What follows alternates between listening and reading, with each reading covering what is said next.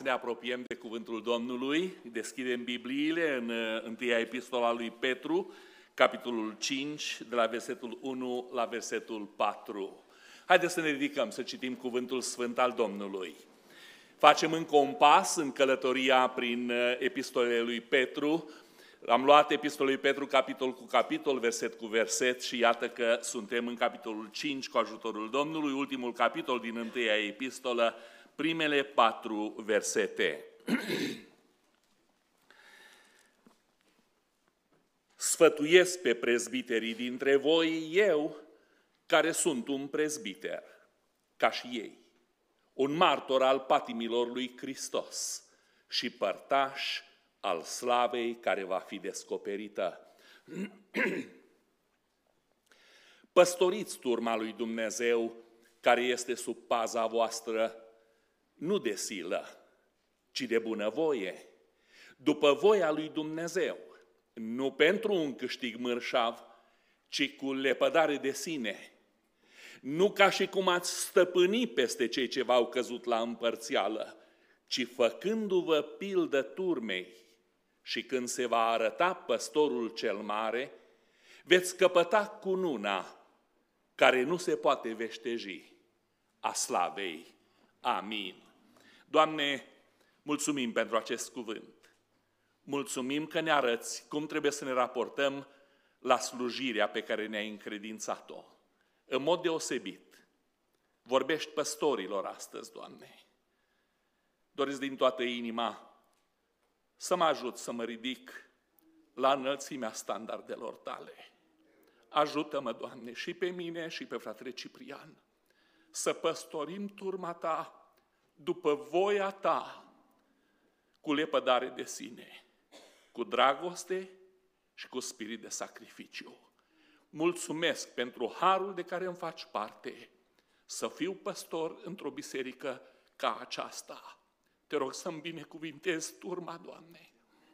Este turma Ta și Tu vrei, Doamne, ca să păstoresc după modelul marelui păstor al oilor, a Domnului nostru Isus Hristos. Te rog din toată inima, ajută-mă, Doamne, să fiu plin de Hristos, așa încât biserica aceasta să nu mă vadă pe mine niciodată, ci întotdeauna să te vadă, să te audă, să te simtă pe tine, marele păstor, păstor al oilor. În numele scump și prețios al Domnului nostru Isus te-am rugat și îți mulțumim că ne asculți, Tată. Amin. Vă rog să ocupați locurile. Veți spune, uh, frate păstor, uh, e, trebuia să rezervi acest pasaj pentru o ocazie când te vor invita păstorii la conferință pastorală. Sunt și ocazii din acelea, dar Dumnezeu vrea, lui Dumnezeu îi place ca poporul său să știe cum să-și aleagă păstorii, cum să îi verifice dacă sunt așa cum trebuie să fie, cum dorește Domnul și cum să-i prețuiască dacă sunt așa cum uh, învață cuvântul lui Dumnezeu. Primim lecția de astăzi din partea unui păstor care a primit uh, uh, această slujire, această lucrare din partea, direct din partea Domnului Isus când era încă pe pământ. Numai lui Petru, Domnul Isus, i-a spus acele cuvinte, deși ele sunt valabile și pentru el și sunt valabile și pentru noi. Petre, paște mielușeii mei, paște oițele mele și paște oile mele. Știți ce a înțeles Petru din aceasta? Că Domnul îl cheamă la slujirea de păstor. Și Petru, într-adevăr, a fost. El spune aici, în primul verset pe care l-am citit, sfătuiesc pe prezbiterii dintre voi, eu care sunt un prezbiter ca și ei, un martor al patimilor lui Hristos și părtaș al slavei care va fi descoperită. Păstoriți turma lui Dumnezeu care este sub paza voastră. De la o inimă de păstor ne-a dăruit Domnul mesajul din dimineața aceasta. Pasajul acesta curge din inima Domnului, în primul rând pentru că este cuvântul Domnului, dar apoi curge din inima lui Petru, care este un păstor și care poate să dea sfaturi păstorilor. Acum, predica din dimineața aceasta nu e numai pentru păstori.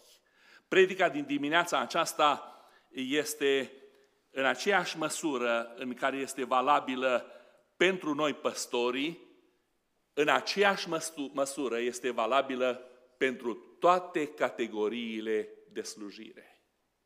În orice domeniu te-a așezat Domnul să slujești, tu trebuie să ai grijă să te ridici la nivelul standardelor pe care Dumnezeu le expune în cuvântul Său pentru slujitori. Și pentru voi, Andrei și Andreea. Voi slujiți Domnului. Și așa de trist că în multe locuri și muzica creștină s-a transformat doar în show, în spectacol și în paradă. Să nu cădeți în acest, în acest fel de ispită, dragii mei.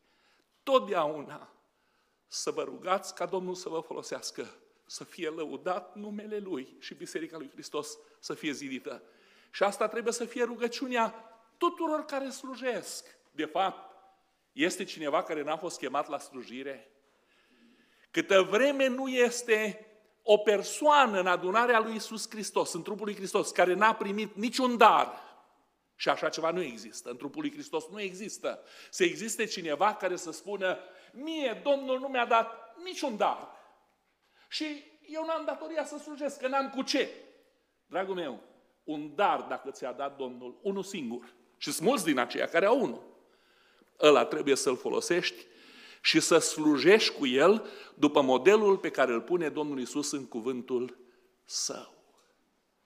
Slujirea trebuie să fie făcută în orice loc și în orice vreme, având în vedere faptul, zice Apostolul Pavel în altă parte, aveți grijă că voi slujiți Domnului Hristos. Și la locul de muncă, și acasă. De exemplu, la conferințele cu bărbați, am fost invitat în diferite locuri și la întâlniri cu bărbați români și la întâlniri cu bărbați uh, care vorbesc limba engleză, americani, Men's Conference, chiar țin minte când la Spokane am stat trei zile cu ei în munți, erau 100 de bărbați adunați, dorniși să audă un nătâng de român. Cineva m-a cunoscut de acolo și a aflat despre slujirea noastră și din România și de aici și a spus, vrem să auzim un păstor etnic ce ne va spune despre cum trebuie să trăiască bărbații în familie, la locul de muncă, în biserică. Și țin minte că subiectul abordat de mine acolo a fost bărbatul în familie ca și preot, as a priest, as a protector and as a provider. The man in the house as a priest, as a protector and as a provider. Dragii mei, în familie avem datoria să ne îndeplinim, nu numai în biserică, să ne îndeplinim datoria de slujire ca și păstor. Tată, ești păstorul familiei tale. Înainte de a ști eu despre problemele din familia ta, înainte de a ști eu despre nevoile familiei tale, ele trebuie să te ardă pe tine. Tu, pe tine te-a pus Dumnezeu păstor acolo, ești păstorul soției și a copiilor tăi. You should not, you should not comment negatively about that, ladies, okay? Să nu comentați negativ surorilor și fetelor când spun că soțul vostru e pus de Dumnezeu acolo să fie și păstorul vostru. Are datoria să fie preot în casa lui, pentru soția lui și pentru copiii lui. Și o soție supusă și credincioasă nu va comenta atunci când aude aceste cuvinte și când aude un astfel de mesaj. Cea mai frumoasă ilustrare în Biblie a relației lui Dumnezeu cu poporul său este prezentată prin relația păstor-turmă. Textele clasice care descriu cel mai frumos și care sunt cel mai bine cunoscute și cel mai la îndemână pentru noi este Psalmul 23, Domnul este păstorul meu și Ioan capitolul 10, în care Domnul Iisus Hristos spune clar, eu sunt păstorul cel bun. Eu închem oile pe nume și eu sunt păstorul care își dă viața pentru oile sale. Relația păstor-turmă a vrut Dumnezeu să rămână uh, uh, ca și un model, ca și un exemplu pe, toată, uh, pe tot parcursul Bibliei, ca oamenii să înțeleagă relația lui cu poporul său. Și apoi, bineînțeles, că aceste texte din Cuvântul lui Dumnezeu, care arată cum își tratează Dumnezeu poporul, cum se poartă Dumnezeu cu poporul lui, sunt textele model pentru cei pe care i-a chemat Dumnezeu la slujire, în mod deosebit pentru păstori.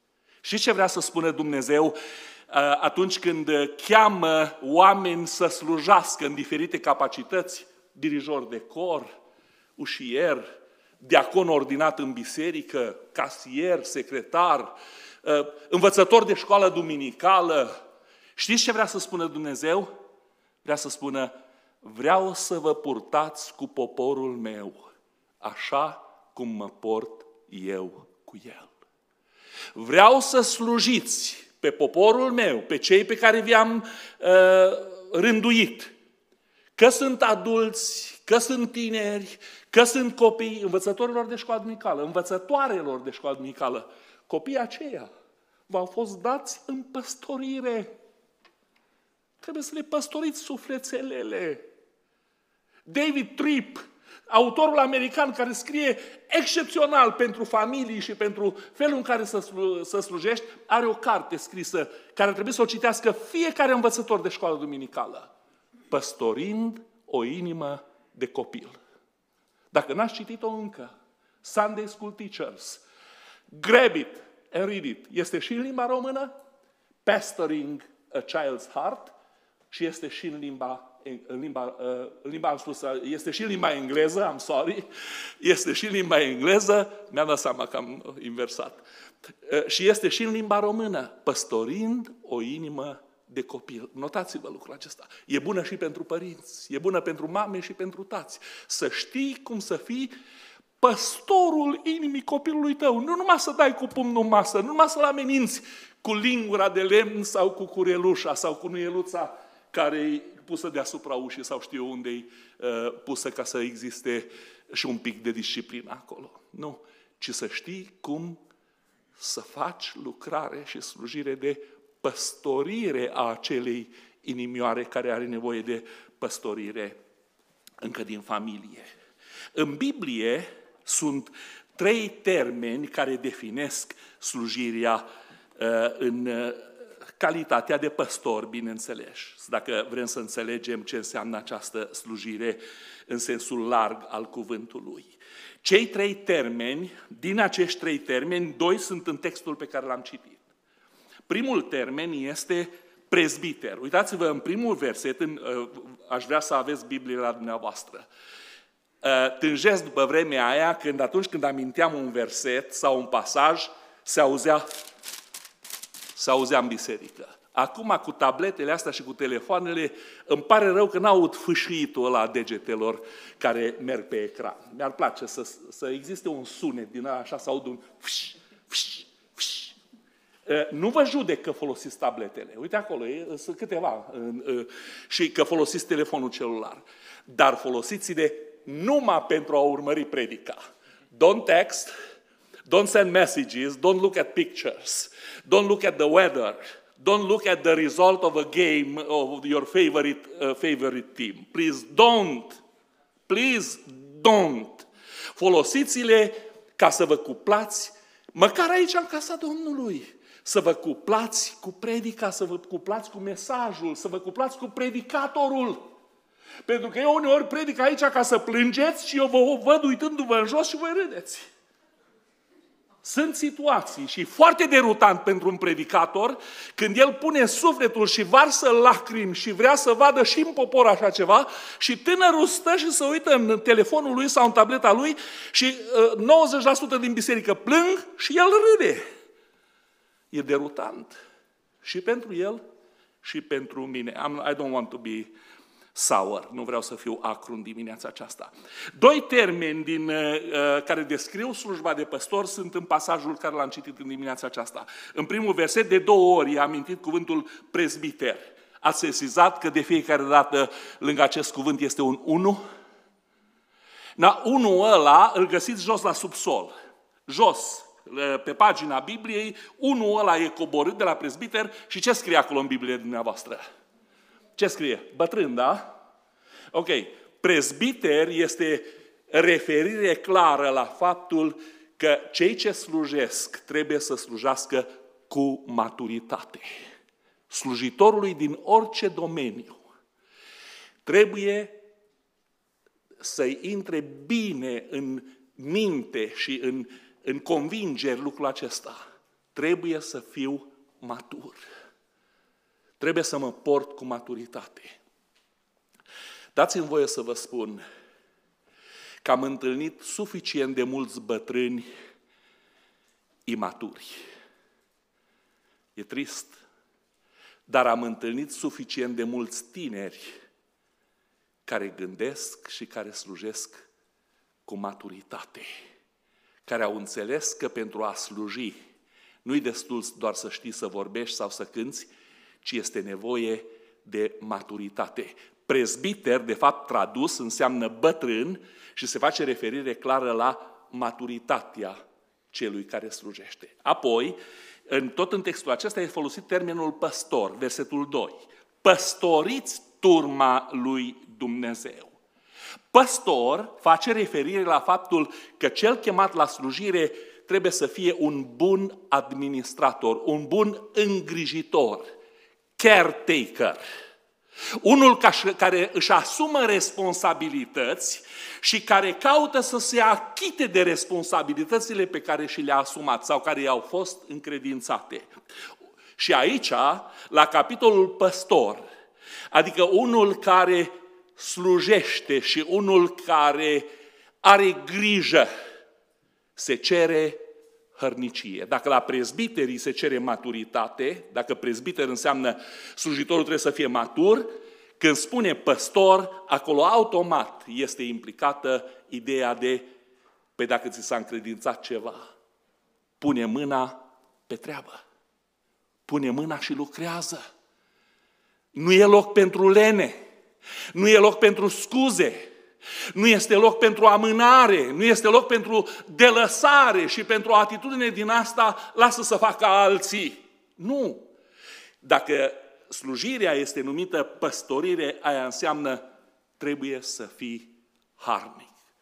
John Werner McGee a fost întrebat odată, predică în fiecare aproape zilnic, cred că este pe radio. Dacă îl uh, urmăriți pe KPDQ, uh, el a apus de mult, el e cu Domnul de mult, dar predicile lui sună și astăzi, pentru că sunt foarte actuale. Și ne cheamă uh, stația de radio care transmite, sau organizația care transmite predicile lui, se numește The, The Bible Bus. și îmi place invitația care se, care se face mereu la predicile pe care le transmit ei și spun Please come in the bus and travel with us through the Bible. E referire clară la faptul că John Vernon McGee, știi cum, știți cum predică Evanghelia? Începe de la Genesa și merge carte cu carte și capitol cu capitol prin toată Biblia. Și călătoria asta prin Biblie a lui John, al John Vernon McGee cu uh, ascultătorii lui este numită The Bible Bus, autobusul biblic. Și el cheamă oameni și spun, haideți cu noi în autobusul ăsta și călătoriți împreună cu noi prin Biblie, ca să cunoașteți Biblia.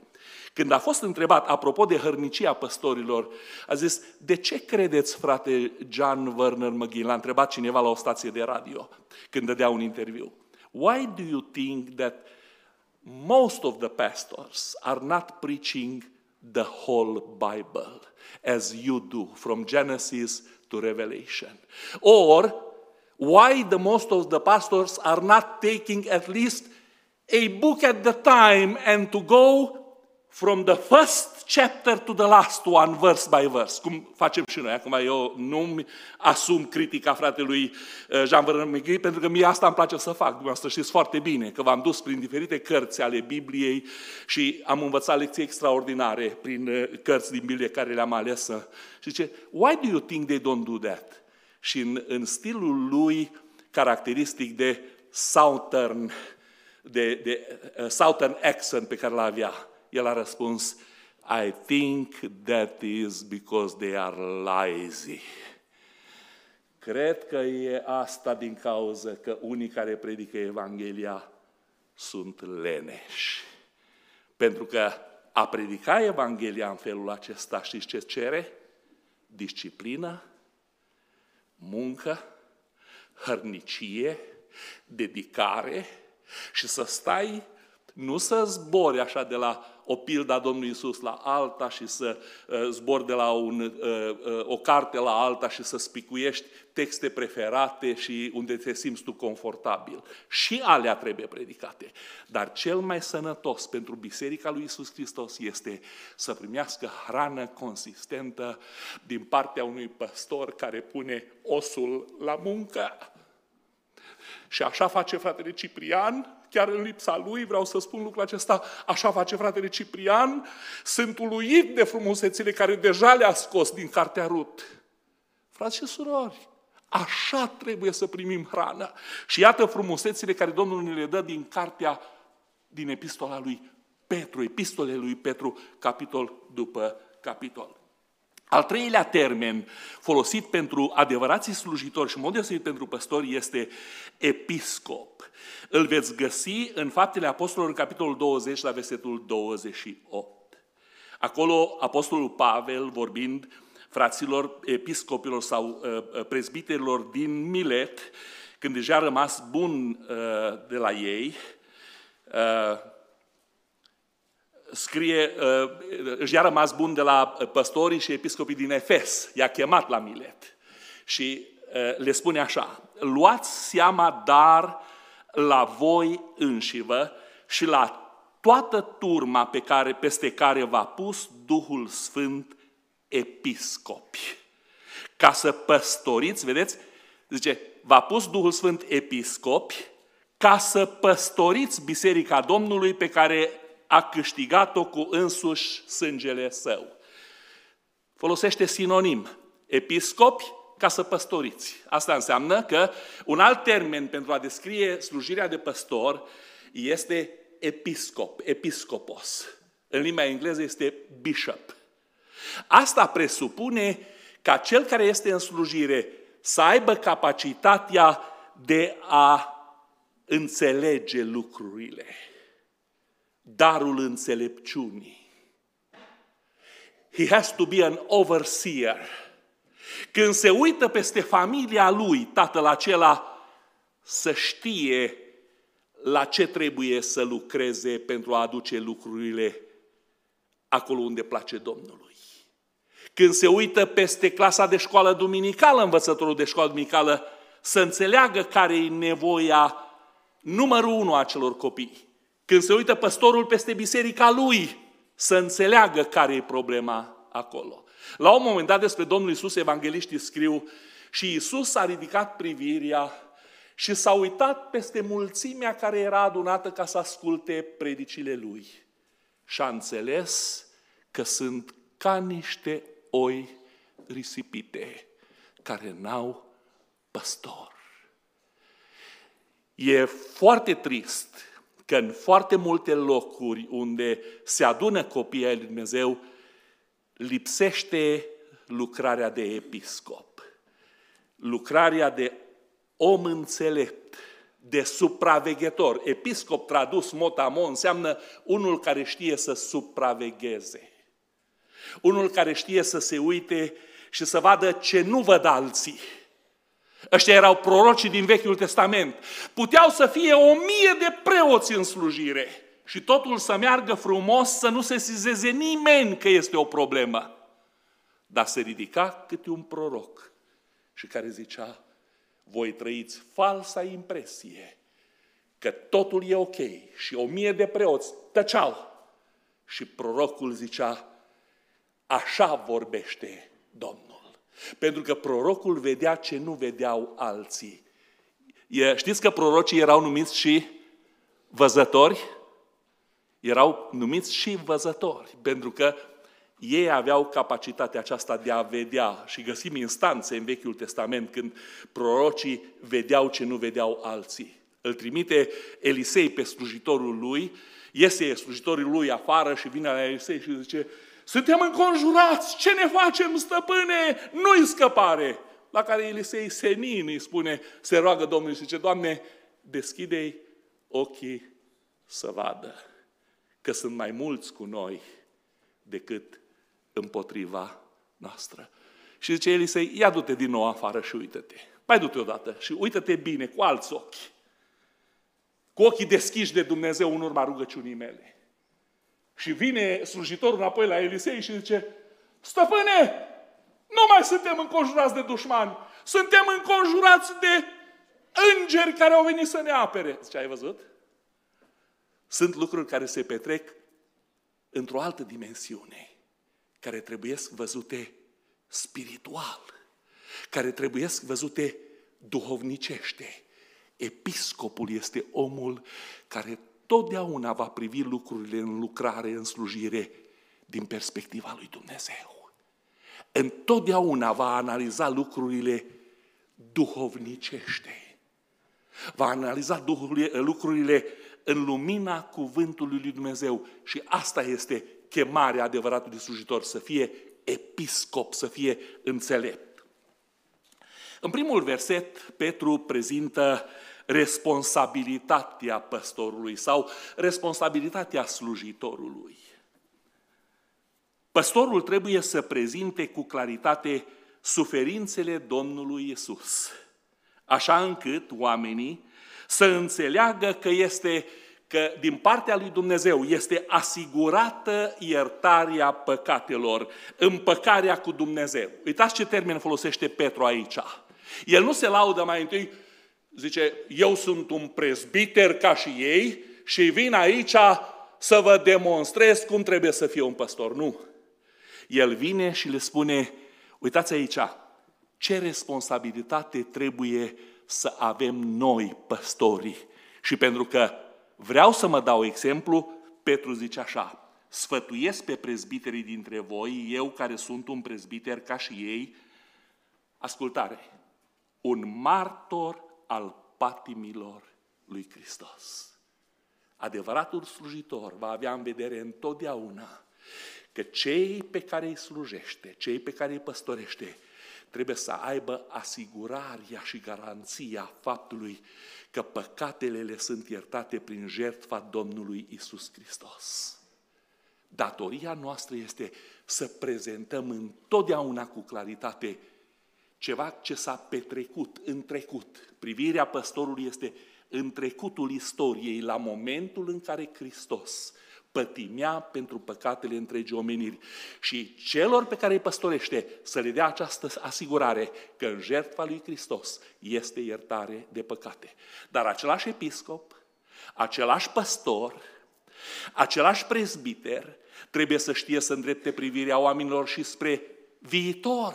Și ce Petru, nu vă țin cu privirea doar la jertfa lui Hristos, ci pentru că jertfa lui Hristos este eficientă în viața voastră, vreau să vedeți asigurarea, garanția, promisiunea care este ascunsă în jertfa lui Hristos. Și merge el mai departe în versetul 1, zice, un martor al patimilor lui Hristos și părtaș al slavei care va fi descoperită.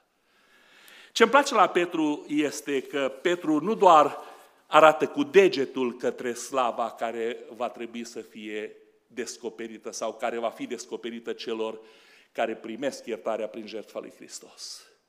Ci Petru zice, eu însumi sunt părtaș la slava aceea. Vă propovăduiesc, vă vestesc împărăția cerurilor și vreau ca cei care mi-au căzut la împărțială, folosește el termenul aici, cei care v-au fost distribuiți de Dumnezeu din turma lui, vreau să înțeleagă că pentru că au crezut în Hristos Iisus și în jertfa Lui și au primit iertarea, au asigurat un viitor strălucit. Și Petru folosește aici termenul părtaș al slavei care va fi descoperită. Fraților, veți primi slava care va fi descoperită pe baza jertfei Domnului Isus Hristos. Numai că Petru spune aici, nu numai că vă învăț cum să ajungeți în cer, eu însumi călătoresc într-acolo. Și știți de unde știm lucrul acesta? Folosește termenul părtaș. Eu sunt părtaș. Cuvântul părtaș în limba română are sensul de am parte sau aparțin. Fraților, vă chem să veniți cu mine. Vă iau cu mine în călătoria către ceruri. Eu sunt părtaș al acelei împărții.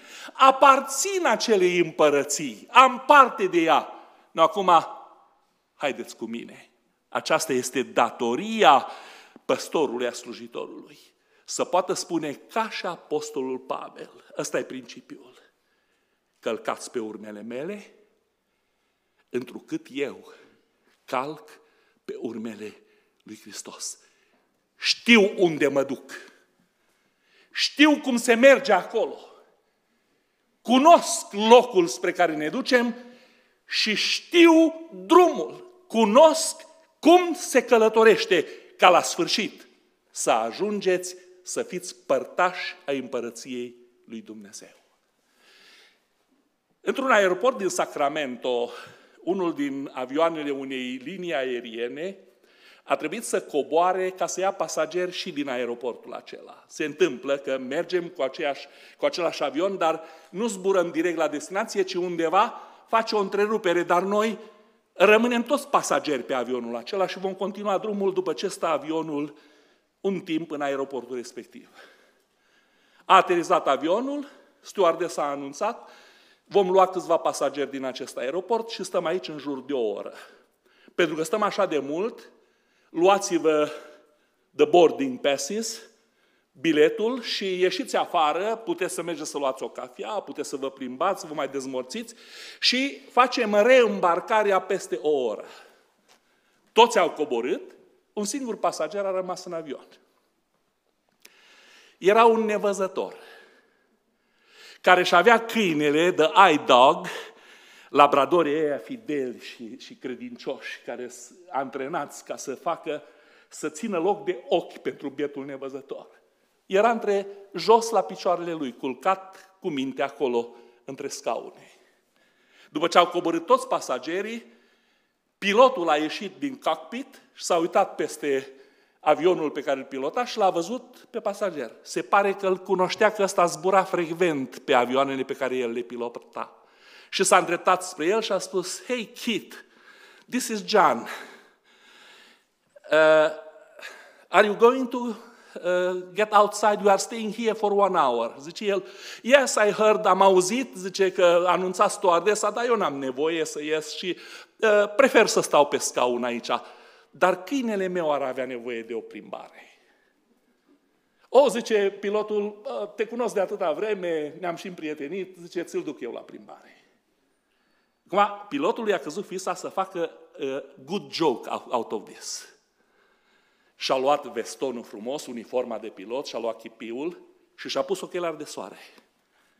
Și a ieșit cu câinele frumos, direct în mijlocul pasagerilor care erau adunați la gura de îmbarcare din sala de așteptare. Și încă se uita puțin într-o parte. Știți care a fost reacția tuturor pasagerilor care au fost pe avionul acela?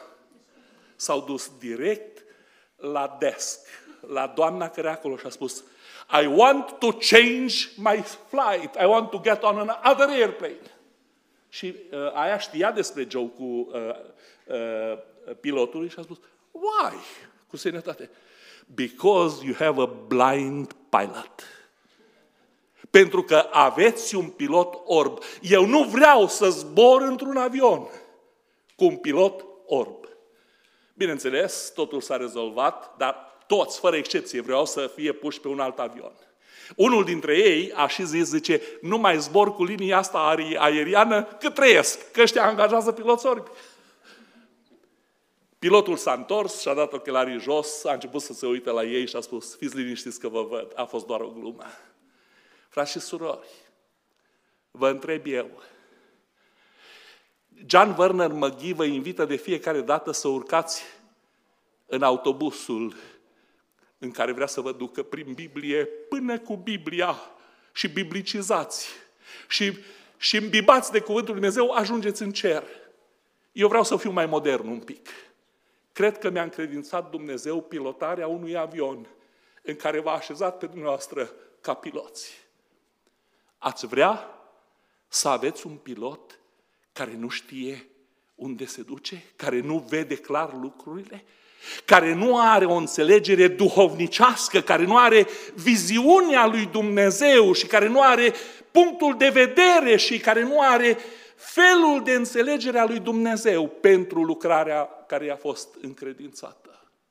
Haideți în dimineața aceasta să luăm în serios slujirea aceasta și să înțelegem că Domnul ne cheamă pe fiecare pentru a sluji pe cei care, ne-au așe, care i-a așezat sub păstorirea noastră, cu responsabilitatea pe care trebuie să ne-o asumăm. Petru și-a înțeles responsabilitatea. Bineînțeles, capitolul acesta îl vom reolua încă o dată pentru că trebuie să continuăm celelalte învățături care sunt în acest pasaj. Am vrut doar ca în dimineața aceasta să avem mai multă cântare, înviorare prin slujirea fraților noștri și pe mine mă veți avea și mă voi reîntoarce la acest pasaj și vom privi mai adânc și vom privi mai în detaliu la înțelegerea rolului de slujitor, la înțelegerea lucrării de păstorire pe care Domnul a încredințat-o. Mi-a încredințat-o și mie și v-a încredințat-o și dumneavoastră la nivelul în care Domnul v-a așezat în slujirea pe care Domnul v-a încredințat-o. Ne ridicăm și mulțumim Domnului pentru dimineața aceasta, pentru cuvântul Său. Rog pe fratele Vasile Costia să mulțumească Domnului pentru timpul acesta pe care l-am petrecut și pentru ceea ce am primit în dimineața aceasta din Cuvântul lui Dumnezeu. Tatăl nostru care ești în ceruri, îți mulțumim, o Doamne, pentru acest timp da, binecuvântat care l-am petrecut în cuvântul Tău, Doamne. Frați și surori, Doamne, ne-am îndreptat inimile spre Tine, Doamne, și îți mulțumim că Tu ne-ai curățat Mulțumim. inimile noastre și ai așezat cuvântul Tău în inimile noastre și te rog, o Doamne, ajută-ne ca să le împlinim în fiecare zi, o Doamne, și să nu ne abatem de la El, o Doamne. Doamne, te rog frumos, o Doamne, să binecuvântezi pe mai departe păstorii pe care ne-ai dat-o, Doamne, familiile în care Tu ne-ai așezat-o, Doamne. Te rugăm frumos și pentru cei care sunt bolnavi, Doamne, pentru cei care sunt la răscruș de drumuri, o Doamne. Ai milă și de ei, o Doamne, și puneți mâna Ta binecuvântată peste ei. În mod special te rog pentru pentru a lui fratele Eugen, nepotul, Doamne. Te rugăm, de Doamne. Te rog, o Doamne, dă sănătate, te rog, o Doamne. Îți mulțumim că ești cu noi, te rugăm, o Doamne, vină cu noi la casele noastre și ajută-ne, o Doamne, ca oriunde merge și orice ce facem, să vadă cei din jurul nostru că suntem copiii tăi care îți urmăm căile tale, Doamne, și poruncile tale. Fii slăvit, mărit și binecuvântat. Amin. Amin. Și harul Domnului nostru Isus Hristos, iubirea nemărginită a Tatălui din ceruri și părtășia Duhului Său cel Sfânt să fie și să rămână cu noi cu toți, de acum și până în veci de veci. Amin.